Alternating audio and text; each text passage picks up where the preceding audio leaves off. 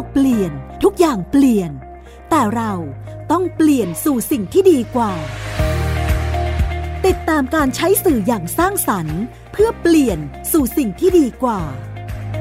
สื่อเปลี่ยนโลก โดยพลินีสิริรังสี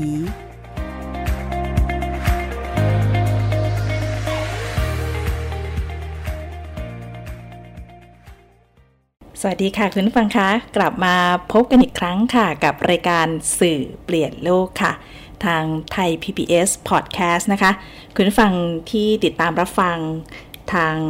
แอปพลิเคชันนะคะ หรือว่าจะเป็น Facebook ของไทย PBS Podcast ค่ะ เราก็จะมาเจอเจอกันเป็นประจำค่ะ ทุกๆ สัปดาห์นะคะ เราจะมาพูดคุยกันในเรื่องราวที่เกี่ยวข้องกับสื่อที่สร้างสรรค์ เพื่อนำไปสู่การเปลี่ยนแปลงสู่สิ่งที่ดีกว่าค่ะ เราเชื่อมั่นว่า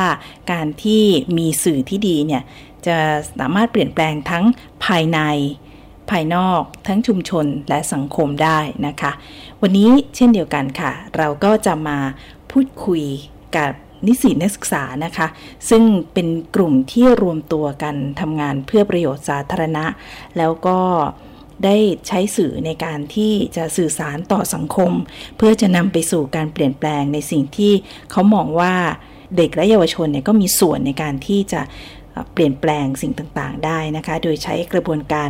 เรื่องของแฮกเกอร์ทอนค่ะ วันนี้เราจะพูดคุยกันเรื่องของว่ากระบวนการนี้เนี่ยเป็นอย่างไรนะคะ แล้วก็เป็นการสื่อสารให้กับผู้คนได้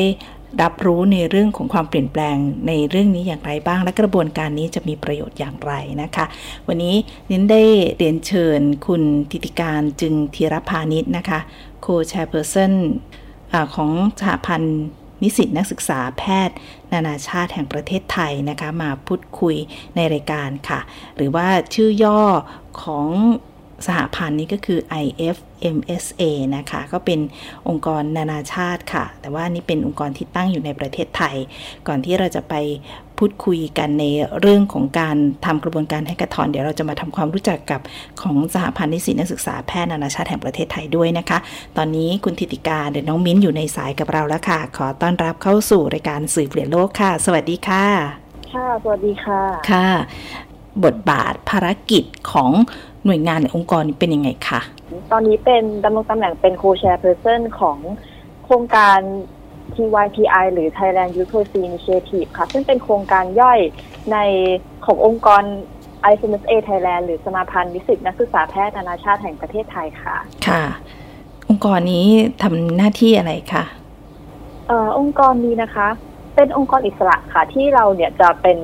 ตัวแทนนะคะ เป็นเหมือนกระบอกเสียงของนิสิตนักศึกษาแพทย์ในประเทศไทยทั้งหมดเลยค่ะ น้องมิ้นนี่เรียนแพทย์อยู่ที่ไหนคะตอนเนี้ยค่ะ ตอนนี้หนูเรียนแพทย์อยู่ที่วิทยาลัยแพทยศาสตร์นานาชาติจุฬาภรณ์มหาวิทยาลัยธรรมศาสตร์ค่ะ รวมนักศึกษาแพทย์หลาย ๆ สถาบันมารวมตัวกันหรือเปล่าคะเรามีสมาชิกเนี่ยเป็นนิสิตและก็นักศึกษาแพทย์จากทั่วประเทศเลยค่ะ อืม ค่ะ รวมตัวกันใช่ไหมคะ ใช่ค่ะ ค่ะ เหมือนตัวแทนประเทศไทย เพราะว่า IFMSA เนี่ยก็คือมีสหพันธ์เนี้ยทั่วโลกเลยใช่ไหมคะใช่ค่ะ ในแต่ละประเทศตอนนี้มีราวๆร้อยสี่สิบประเทศทั่วโลกนะคะ แต่ละประเทศก็จะมีเอ่อองค์กร IFMSA เป็นของตัวเองค่ะอืมตั้งขึ้นมานานหรือยังคะองค์กรเนี้ยค่ะ ถ้าเป็นตัวองค์กรหลักเลยนะคะ ตั้งมาตั้งแต่ปีคริสตศักราช1969 นะคะ แต่ของประเทศไทยเนี่ยก่อตั้งเมื่อปี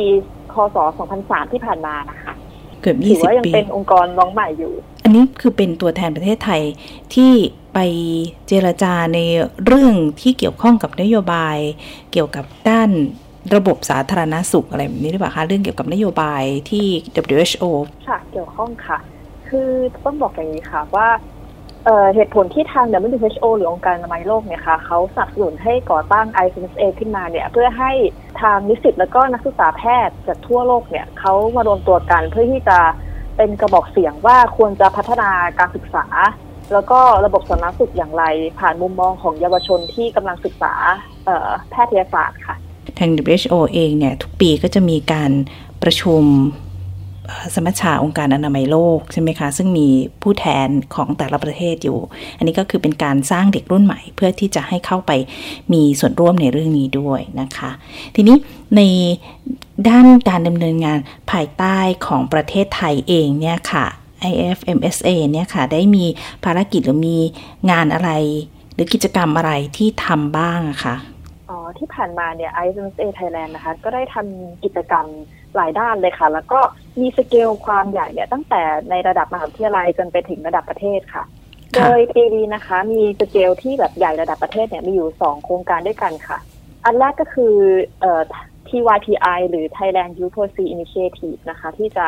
มานำเสนอในวันนี้ แล้วก็อีกโครงการหนึ่งคือโครงการ Boot Camp ค่ะ เป็นโครงการที่อยู่ภายใต้ IFMSA นะคะ ที่เราจะพูดคุยกันในวันนี้นะคะ ในเรื่องของกระบวนการ hackathon ค่ะ กระบวนการ hackathon เนี่ยก็เป็นหนึ่งในการที่ได้มาซึ่งนโยบายนะคะ ทาง TYPI หรือ Thailand Youth Policy Initiative เนี่ยก็ได้นำกระบวนการนี้มาใช้ อยากให้น้องมินเล่าให้ฟังค่ะว่ากระบวนการ hackathon นี่ยมันเป็นยังไงคะค่ะ ต้องบอกก่อนว่ากระบวนการ hackathon เนี่ย ดั้งเดิมแล้วก็คือการที่เราเนี่ยจะรวบรวม stakeholder หรือผู้มีส่วนได้ส่วนเสียใน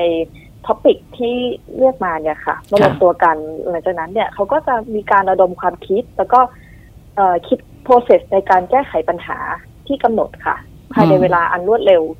นะคะ แต่ว่าคราวนี้เนี่ยค่ะ ของโครงการ TYPI จะมีลักษณะที่แตกต่างออกไปนิดนึงนะคะ คือเราจะเรียกว่าชื่อ policy hackathon ค่ะ ก็คือเป็นการทำเอานำนำเอา hackathon เนี่ยมาปรับใช้กับวิธีการออกนโยบายนะคะถามว่ามันต่างจาก hackathon ดั้งเดิมยังไง ก็ต้องบอกว่าระยะเวลาของการทำ policy hackathon เนี่ยจะยาวนานจะยาวนานกว่า hackathon ทั่วไปค่ะ ถ้าเป็น hackathon แบบดั้งเดิมเนี่ยจะใช้เวลาแค่แบบไม่กี่ชั่วโมงนะคะ เร็วสุดก็อยู่ที่ประมาณ 24 ชั่วโมงหรือ 1 วัน แต่ลักษณะของ policy hackathon เนี่ยจะยาวนานกว่านั้นค่ะ เพราะว่าจะต้องมีการ analyze มีการเก็บข้อมูล มีการ ทำเวิร์กช็อปอีกหลาย process เลยค่ะ กว่าจะได้มาถึงตัว policy นะคะก็เลยจะมีลักษณะยาวนานกว่า แต่ว่ารูปแบบโดยภาพรวมก็มีความคล้ายคลึงกันค่ะ ค่ะ อันนี้ก็คือเป็นกระบวนการในการสร้างนโยบายนะคะ hackathon เนี่ยก็คือถ้าเราเกิดปัญหาเรื่องใดเรื่องหนึ่งขึ้นมา แบบรวดเร็วก็เป็นการระดมสมองเรียกว่ามะรุมมะตุ้มกัน เพื่อจะแก้ปัญหานั้นให้ผ่านพ้นวิกฤตในช่วงเวลานั้นไปได้นี่ก็คือเป็นกระบวนการ hackathon ทีนี้พอมาเรื่องของ policy hackathon เนี่ยมันก็ต้องมีผู้มีส่วนได้ส่วนเสียเหมือนกัน เพียงแต่ว่าต้องใช้ระยะเวลาอัน ยาวนานนิดหนึ่งเพื่อที่จะทำให้เห็นว่าในการทำ policy นั้นจะส่งผลกระทบอะไรกับใครบ้าง คุณฟังอาจจะทราบดีว่าเวลาที่ออกนโยบายอะไรมาสักเรื่องหนึ่งเนี่ย มันก็จะมีผลกับผลกระทบกับกลุ่มใดกลุ่มหนึ่งใช่ไหมคะมันจะไม่ได้ออกนโยบายนี้แล้วทุกคนได้ประโยชน์มันก็มีคนที่ได้ประโยชน์และคนเสียประโยชน์เพราะฉะนั้นมันก็ต้องมีการพูดคุยกันยาวนานกว่า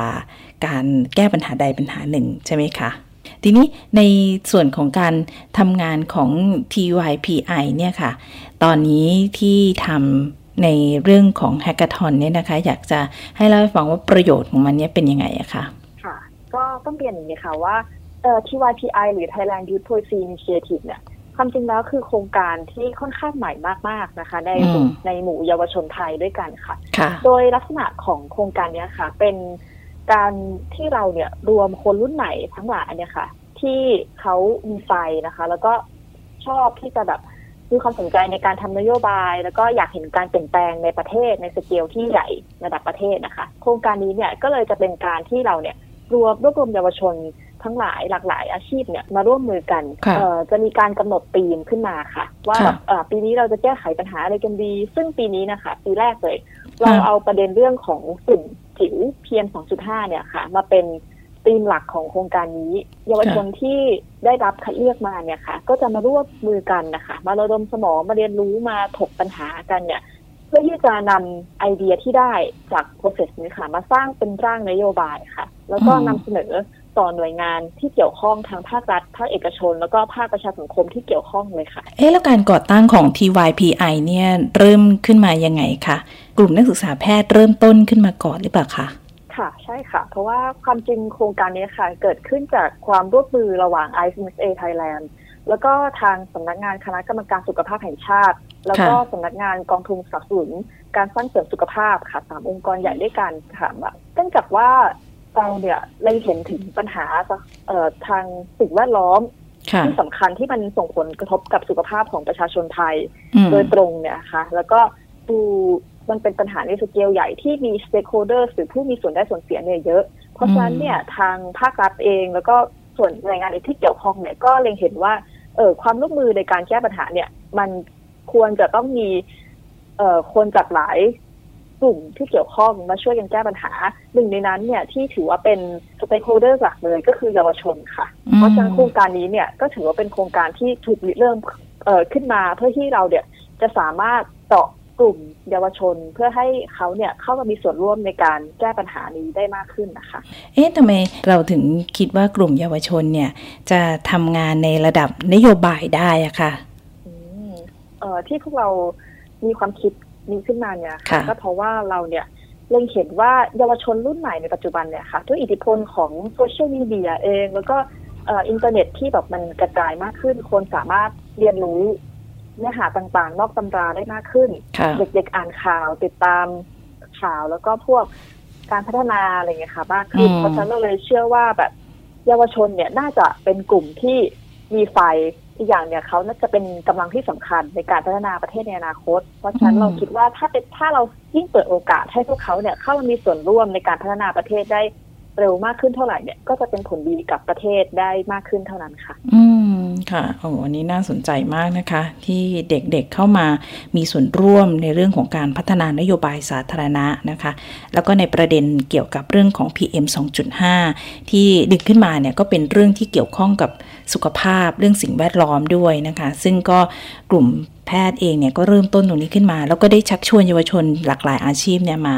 มาร่วมกันตรงนี้ด้วยนะคะ เดี๋ยวเรามาพูดคุยกันในช่วงที่ 2 ของรายการนะคะ โดยจะกลับมาพูดคุยกับน้องมิ้นเช่นเดิมนะคะ เราจะคุยกันถึงในเรื่องของการ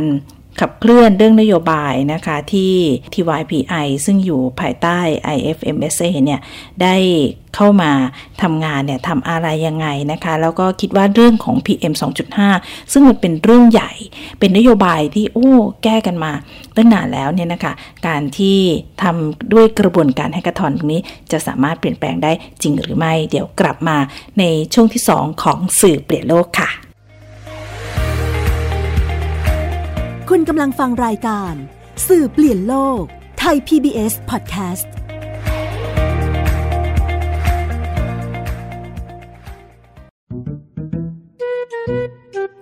สองพี่น้องนานิ พี่สาว กับนินจา น้องชาย ใช้ชีวิตอันแสนสงบสุขอยู่ในบ้านกับพ่อแม่ นินจา เมื่อไหร่จะเก็บจานสักที กินเสร็จแล้วก็เอาแต่นั่งเล่นเกมอยู่นั่นแหละ โห พี่นานี่ไม่รู้อะไรข้า แต่อยู่มาวันหนึ่ง กลับมีเพื่อนบ้านประหลาดประหลาดๆมาอาศัยอยู่ข้างบ้าน พวกเขาเป็นใครกันนะเฮ้ยไม่ได้นะ เอาออกมาใหม่เลยนานี้ ตามไก่ตัวหนึ่ง เสือตัวหนึ่ง แล้วก็กอริลลาตัวหนึ่งเหรอแกงป่วนกวนกวนนานี้กับนินจาจะทำยังไง เมื่อต้องเจอกับเพื่อนบ้านจอมป่วนที่ไม่ใช่คน สองพี่น้องต้องใช้สติปัญญาความกล้าหาญเพื่อรับมือกับปัญหาวุ่นวุ่นที่เหล่าเพื่อนบ้านสร้างขึ้นมาไม่หยุดหย่อน ติดตามในละคร แก๊งป่วน กวนเพื่อนบ้าน ทั้งเว็บไซต์ แอปพลิเคชัน และ YouTube ไทย PBS Podcast และอย่าลืมกดถูกใจ Facebook ไทย PBS Podcast ด้วยนะ แกงป่วนกวนเพื่อน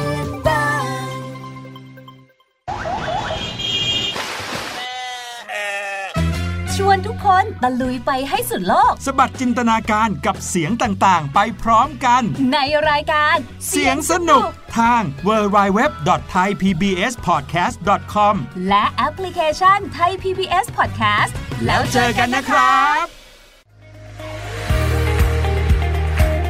คุณกำลังฟังรายการ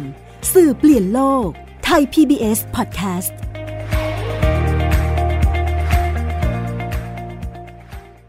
กลับมาสู่ช่วงที่ 2 ของสื่อเปลี่ยนโลกนะคะ คุณฟังคะกำลังติดตามรับฟังไทย PBS Podcast ค่ะ ที่เราพูดคุยกันในประเด็นเรื่องของสื่อที่สร้างสรรค์เพื่อนำไปสู่การเปลี่ยนแปลงสู่สิ่งที่ดีกว่านะคะ วันนี้เราพูดคุยกับคุณติติการจึงธีรพานิชนะคะ จาก IFMSA ค่ะที่มาพูดคุยกับเราในเรื่องของกระบวนการแฮกเกอร์ทอนที่จะนำไปสู่การเปลี่ยนแปลงในเชิงนโยบายนะคะทำเกี่ยวกับเรื่องของ policy hackathon โดยที่ได้หยิบยกประเด็นเรื่องของ PM 2.5 ขึ้นมานะคะ โดย IFMSA เนี่ยก็ทำงานได้รวมตัวกันเป็นกลุ่มเยาวชนเพื่อที่จะขับเคลื่อนในเรื่องนี้นะคะ เดี๋ยวเราจะไปพูดคุยกับน้องมิ้นต่อค่ะ กระบวนการของ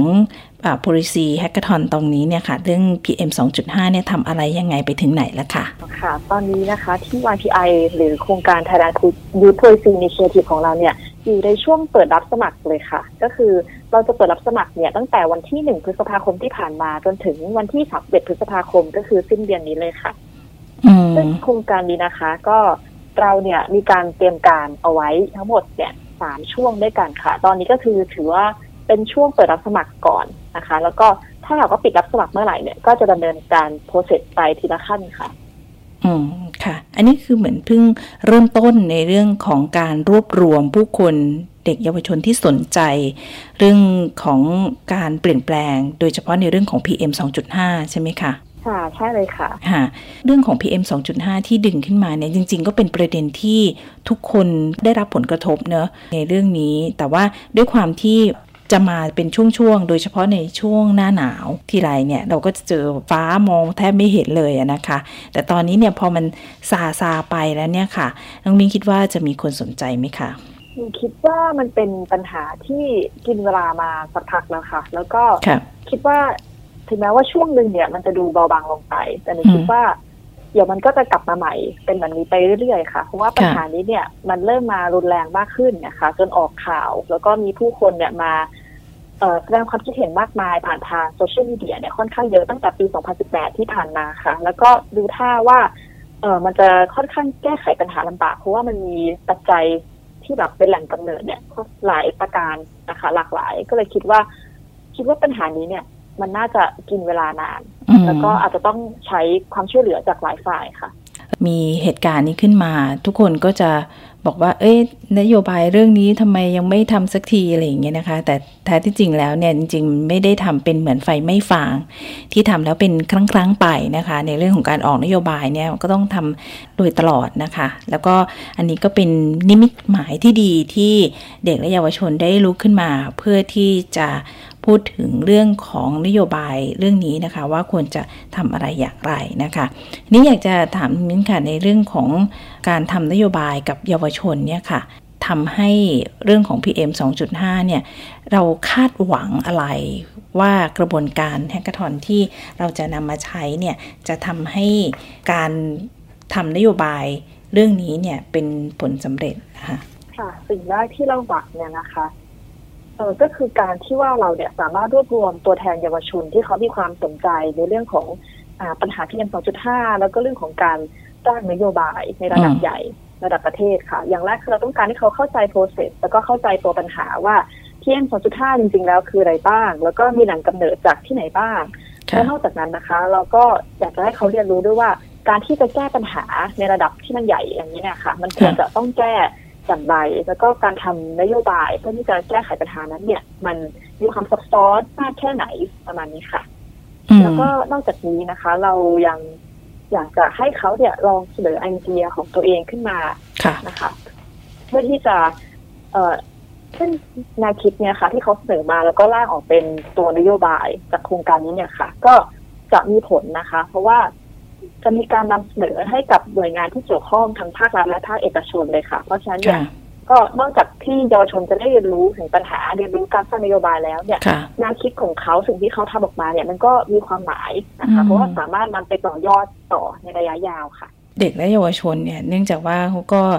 เอ่อติดตามเรื่องราวต่างๆ จากโซเชียลมีเดียเนี่ยนะคะ คิดว่าแนวคิดในเรื่องของการทำ ข้อเสนอในเชิงนโยบายเนี่ยจะมีอะไรแบบล้ำๆหรือว่ามีการนำเสนออะไรที่น่าสนใจไหมคะที่ที่จะทำให้เกิดการเปลี่ยนแปลงแบบที่เราไม่เคยคิดมาก่อนอะไรอย่างเงี้ยค่ะผมคิดว่าคีย์หลักสำคัญที่จะเข้ามามีบทบาทเนี่ยก็คือเรื่องของ policy tools หรือเครื่องมือที่เราจะนำมาใช้ในการร่างนโยบายค่ะค่ะว่าอ่ามันจะทำให้นโยบายที่เราเอ่อออกมาเนี่ย มันแตกต่างจาก สิ่งเดิมหรือนโยบายเดิมที่เป็นอยู่อย่างไร ซึ่งสำหรับโครงการ TYPI ของเราเนี่ย ก็มีการพิจารณาเรื่องของ policy tools ที่จะนำมาใช้ค่ะ โดยโครงการของเราเนี่ยนะคะ ก็ปีนี้เราเอา policy tools ที่ชื่อว่า social innovation หรือนวัตกรรมทางสังคมเนี่ยมาใช้ค่ะ อืม ค่ะ น่าสนใจเป็นยังไงคะ social innovation เนี่ยค่ะ ค่ะ social innovation เนี่ย มันก็คือแนวคิดนะคะ เกี่ยวกับการที่เราเนี่ยนำ ความรู้แล้วก็สิ่งต่างๆ เนี่ย ที่มีอยู่ในสังคมในปัจจุบันเนี่ย เราเอามาผนวกกัน แล้วก็พยายามที่จะคิดออกมาว่าจะจับความรู้องค์ความรู้เดิมที่มีอยู่ แล้วก็ทรัพยากรต่างๆ ที่มีอยู่เนี่ย จะสามารถสร้างไอเดียใหม่ ๆ การแก้ไขใหม่ ๆ ให้กับสังคมได้อย่างไรในในระยะยาวค่ะ นอกจากนี้เนี่ยนอกจากว่าสิ่งประดิษฐ์ใหม่ผ่านทางนโยบายเนี่ย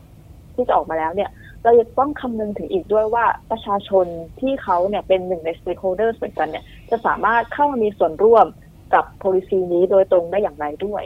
แล้วในการที่เราจะรวบรวมเยาวชนที่สนใจในเรื่องนี้นะคะ พี่คิดว่าในส่วนของคนที่ได้ฟังเรื่องนี้นะคะ เด็กๆที่ได้รับผลกระทบเกี่ยวกับสิ่งแวดล้อมนะคะ โดยเฉพาะ PM 2.5 เนี่ยนะคะ ที่ออกข่าวมาโดยตลอดเนี่ยนะคะ ก็น่าจะสนใจเรื่องนี้ ทีนี้เขาจะติดตามเรื่องราวต่างๆของที่ YPI นี้ได้ที่ไหนอย่างไรคะค่ะตอนนี้นะคะทางที่ YPI เนี่ยก็มีช่องทางประชาสัมพันธ์หลายช่องทาง ไม่ว่าจะเป็นทาง Facebook ทาง Instagram ทาง Twitter นะคะต้นค่ะแล้วก็ทางไลน์แล้วก็มีออกสื่อตามวิทยุด้วยค่ะอืม ก็คืออถ้าคีย์คำว่า TYPI เนี่ยก็จะเห็นจะขึ้นมาเลยใช่ไหมคะค่ะใช่ค่ะ แล้วเรารับใครอะไรยังไงบ้างคะ ที่จะเข้ามาสู่กระบวนการในการทำ policy hackathon นะคะ ค่ะ ตอนนี้นะคะ สิ่งที่เรามองหาจากผู้เข้าร่วมเนี่ย ก็คือความหนึ่งเลยก็คือความสนใจในประเด็นที่เป็นอยู่ ซึ่งก็คือเป็นปีนี้เป็น PM 2.5 นะคะค่ะนอกจากนี้เนี่ยเรายัง มองในเรื่องของการที่ว่าเขาเนี่ยมีความสนใจหรือว่ามีความรู้พื้นฐานเกี่ยวข้องกับการทำ policy หรือว่านโยบายหรือเปล่านะคะ โดยที่เราเนี่ยไม่จำกัดว่าคุณจะต้องออจบหรือว่าเรียนอยู่ในสาขาใดสาขาหนึ่งเป็นพิเศษค่ะ ขอแค่คุณมีความมุ่งมั่นมีความตั้งใจ แล้วก็อยากที่จะเรียนรู้วิธีการทำนโยบายใหม่ๆ นะคะ ก็สามารถสมัครเข้ามาได้เลยนะคะก็หมายถึงว่ามีใจถึงแม้ว่าจะไม่เคยทำเรื่องของนโยบายมาก่อนใช่ไหมคะค่ะใช่ค่ะ แล้วรับสมัครนี่ยังไงคะเยาวชนที่ว่าเนี่ยอายุตั้งแต่เท่าไหร่ถึงเท่าไหร่ เผื่อว่า